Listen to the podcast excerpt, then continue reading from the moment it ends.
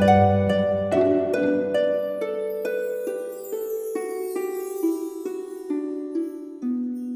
イルセラピーでバラ色の人生。宇宙とつながるミオラジオ。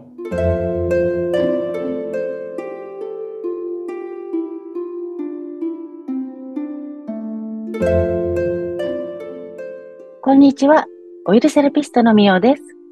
佐々木さんよろしくお願いしますはい、こんにちは。よろしくお願いいたします。はい今日のテーマはね、はいいいですよこれ頭が良くなる方法あ、あた、うん また頭が良くなっちゃうんだ。そう。はいあの、なんだろう、認知症予防にもね、ちょっとなるかもしれないなと思うんですけど、うん。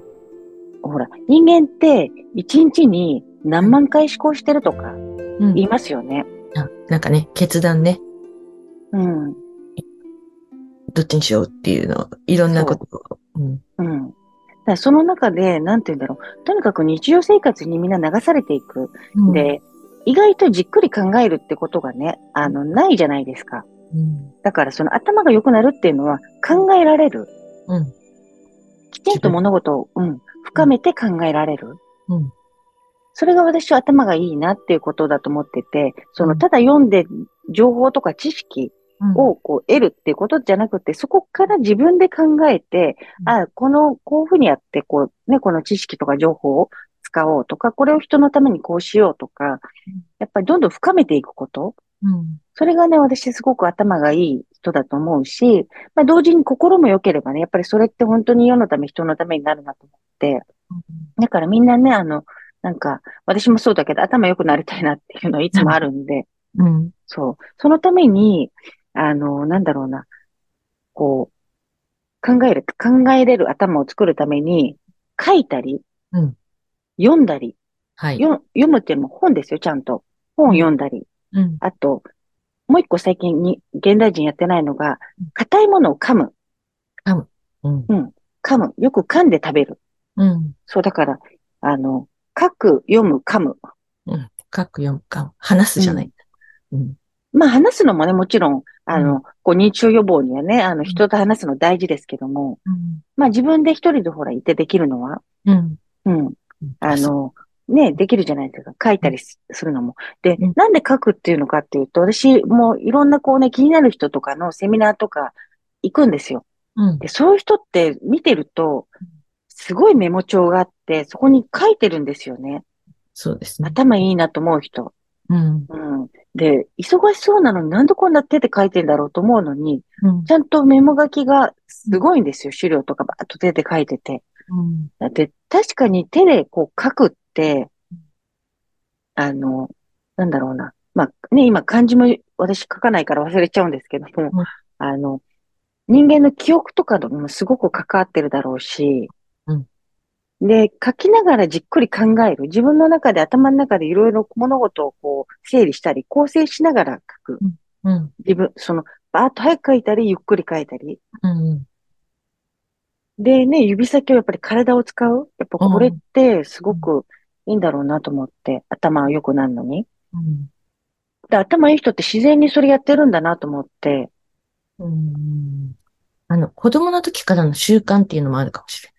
うん。だから今ね、みんなほんとネットになっちゃって、これで、なんかみんなどんどんバカになっちゃうかなっていう心配がね、ちょっと、うん。なんかこう、なきにしもあらず。そうそう、メモをこう、携帯で取るようになると、なかなか結構厳しいかもね。うん。うん。まあだから、なんだろうな。テクノロジーがね、発達していくから、それはそれでいいんだけども、やっぱり、あの、なんて言うんだろう。じゃあ紙とペンってなくならないじゃないですか。うん。で、テクノロジーが発達しても人間の体って、じゃあ1000年前もこのに体があったわけじゃないですか。だからやっぱり変わらないもの、普遍的なものってあるわけで、書くっていう行為も多分すごく、なんだろう、うあの、人間の普遍的な行為、うん。本質的で。だって動物とか字書けないじゃないですか。うん。だからなんかこの基本のところってやっぱりすごく大事だなと思って。うん。うんなんかちょ、うんちょっとず、あのーずれるかもしれないけど、手紙を書くってちょっといいじゃない？はいはい。で、気持ちを伝えるって言った時には、やっぱりメールじゃなくって、あのー、手書きの手紙？うん。手紙までいかなくても、ほんとちょっとしたコメンメッセトでもージね。うん。メッセージ、カードでもいいし、手書きのものをもらうと嬉しかったりするよ。うん、うん。うん。確かに書く人も、なんかそこに気持ちがこもるし、書きながら相手のことを考えてたりとかね。ちょっとそういう、こう、あの、メッセージをこう、パパパッと打っちゃうのと違う体験になってますよね。書くっていう行為って。そう、一瞬やっぱり、ちょっとこう、一呼吸っていうか考えうます。ん、うん。のね。そう。なんて言葉を打とうかなってね。どの言葉を送ったら喜ぶかなとかって、うんやっぱりその中で、こういろんな自分の中で体験がね、感情も起こるし、うん。そう、だから書くね。私もだから、意外とでも書くのは好きで、あの、私手帳派なんですよ。A4 の大きな手帳を持って、そこにいろんなものを書いて、で、それこそポッドキャストで、あ、これ話したいって思うものも、日常生活の中でパッて思い浮かんでも、書き留めとかないと忘れちゃったりする。うん。だから、あの、忘れないためにっていうよりも、やっぱり自分が気になったこと、うん。これって何だろうとか、これについて調べたいと思ったこととか、あの、なんだろうな、そういうの書いといて、後でちゃんと調べたりとかあするんですけども、うんなんか、あの、そうですね。それやっとくと、なんて言うんだろうな、自分の中で何が大事かね、うん。あの、どういうことを大事に思ってるのかっていうのがちょっと見えてくる。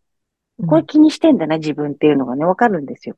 書き留めることって、あの、あ、そうだ、帰りにあれ帰って帰んなきゃとかって、別にそんな大したことじゃないけど、やっぱり気になってることを書き留めて、それで、こう、ちょっと深めていく。うん。そう。あと、それってなんかこう、結構実は作業の効率化みたいなのにもつながって、あ、そうなの？そう、か一個か、あ、そういう、そうなの？って、えっと、私が思うには、うんうん。なんか一つのことを何度も何度も思い、思い浮かべなくちゃいけないのって、その分時間が無駄、無駄っていう。ああ、うんうん。それも書いとくと、あ、これはいつやればいいんだってもう思って、何度もこう、気になって思い浮かべなくて済むじゃない。うん。だから決そうですね。それもありますね。決断できることは、なるべく早く決断した方が、うんその後また何度も何度もそのことを考えなくて済むじゃない。うん。っていうふうに。思ってる。あ、それも効率的なこともありますね。あとね、この前見たのが、アーティストの方で絵描きさんがいるんですよ。で、その方と普通に会話をしてて、なんかポンって出た話題とか、その方それメモっといて、多分なんか引っかかったんでしょうね、アンテナに。で、それが何だっていうことはわからないんだけども、なんかちょっと気になったワードとか、そういうのを書き留めてるアイデア集なのかもしれないけど、うんだから結構書くっていう未だにねしてる人っていっぱいいるんだなと思って、意外とその賢い人とかすごくその、まあ岡清で言ったら情緒がある方ってね、賢いって言われてるんだけども、なんかあの、そのね、アーティストの方も書いてたり、そのワードをね、キーワードとか絵描いてみたり、そこでパパッと思いついたもの。を、うん。後から自分の頭の中で整理できたり、あ、本当は自分はここに向かいたかったんだとか、これやりたかったんだとか、そういうのがね、多分見えてくるんじゃないのかなと思ってね。いろんなこう点が繋がっていく。あ、ここのとこで聞いたのと、このことで聞いたのと繋がってこういうストーリーになっていくんだみたいなね。うんそんな運びになったりすするのもすごくあって。だからちょっとこう、自分の中であって思ったこと、あれをね、あの、書き留めとくといいかもしれないですね。だから、こう、ちょっと常にメモ帳を持ってみんないるといいかもしれない。で、あの人が言ったあの一言が気になるみたいなの書い書いとく。で、自分で後々考えてちょっと深めていくと、頭良くなりますよ、これ。きっと。ちょっと今思いたのが、いたずら書きって大事だなって思った。ああ、なんか、佐々木さんらしい。え？その、なんだろうな。なんか書き留めるぞって強い意志じゃなくって、ふと、ふと書くことですよね。そう、なんか自分の心を、こう、なんかちょっとこう、何かに定着っていうほどじゃないけど、うん映し出すっていうの、そう、後で見返して、あ、あの時こんなこと考えてたんだってうん。いうのが、一番なんかこう、す素の考え、考えなしにって言ったら変だけど、うん。入ってきたものをそのまま出してるみたいな。うん。うん。あとは無意識でね、なんかそれをふっといたずら書きみたいに、こう、構えてない状態でなんか書くのって、確かに素の自分が出るかもしれないですね。うんだから子で供のもそれは誰にも見せなくていいからね。自分で気持ちをちょっと綴ってみるとか、うんいいかもしれない。あと、ほら、か、噛むこれちっちゃい子供がね、やっぱり今、あの、柔らかいものばっかりだから、やっぱり噛む習慣もぜひつけてほしいです。ね。はい。うん。スルメ噛もう。そのかも。そう。そうそう。で、最後にね、あとこう、ちょっと一個、みんなに、あの、書きながら言葉遊びしてみ、ほしい、あの、こう、なんだろう、やり方があるんですけどうん、あのね、これね、すごいなかなか面白くって、自分のね、使命を知る方法って、自分の名前に隠されてるんだそうですよ。あ、使命ね。与えられたし。そうそうそう。自分のやるべきこと、この根性の人生でやるべきことが、実は名前にヒントが隠されているかもしれなくって、アナグラムっていう言葉遊びみたいな感じなんですけど、皆さん自分の名前を全部ひらがなでバーッと書いて、で、まあ、点々はあってもなくてもどっちでもいい。まあ、ない人だったらつけてもいいし、ある人だったら省いてもいい。で、あの、ちっちゃなつとかよとかね、ゆとかできるんだったら、それも大きくしてもいいし、ちっちゃくしてもいい。京子とかね。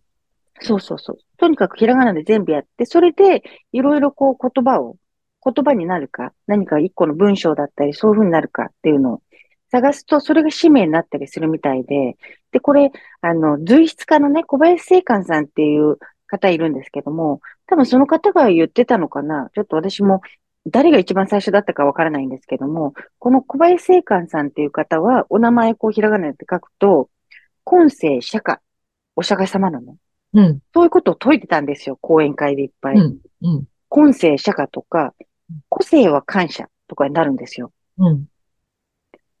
あと、完成語林。そう、だからこれすごいうまいなと思って、ここまでね、バッチリ出る人はなかなかいないんですけども、私も自分の名前に、自分の名前だけ一生懸命、内田美おうで、うが2個もあるんで、これなんだ、どうしようと思ってずーっとこうやってて、一応一個しっくり言ったのが、あの、道を歌う。綺麗じゃないですか。うん。そうそう。だから、でもね、ほら、道とか好きじゃないですか、私。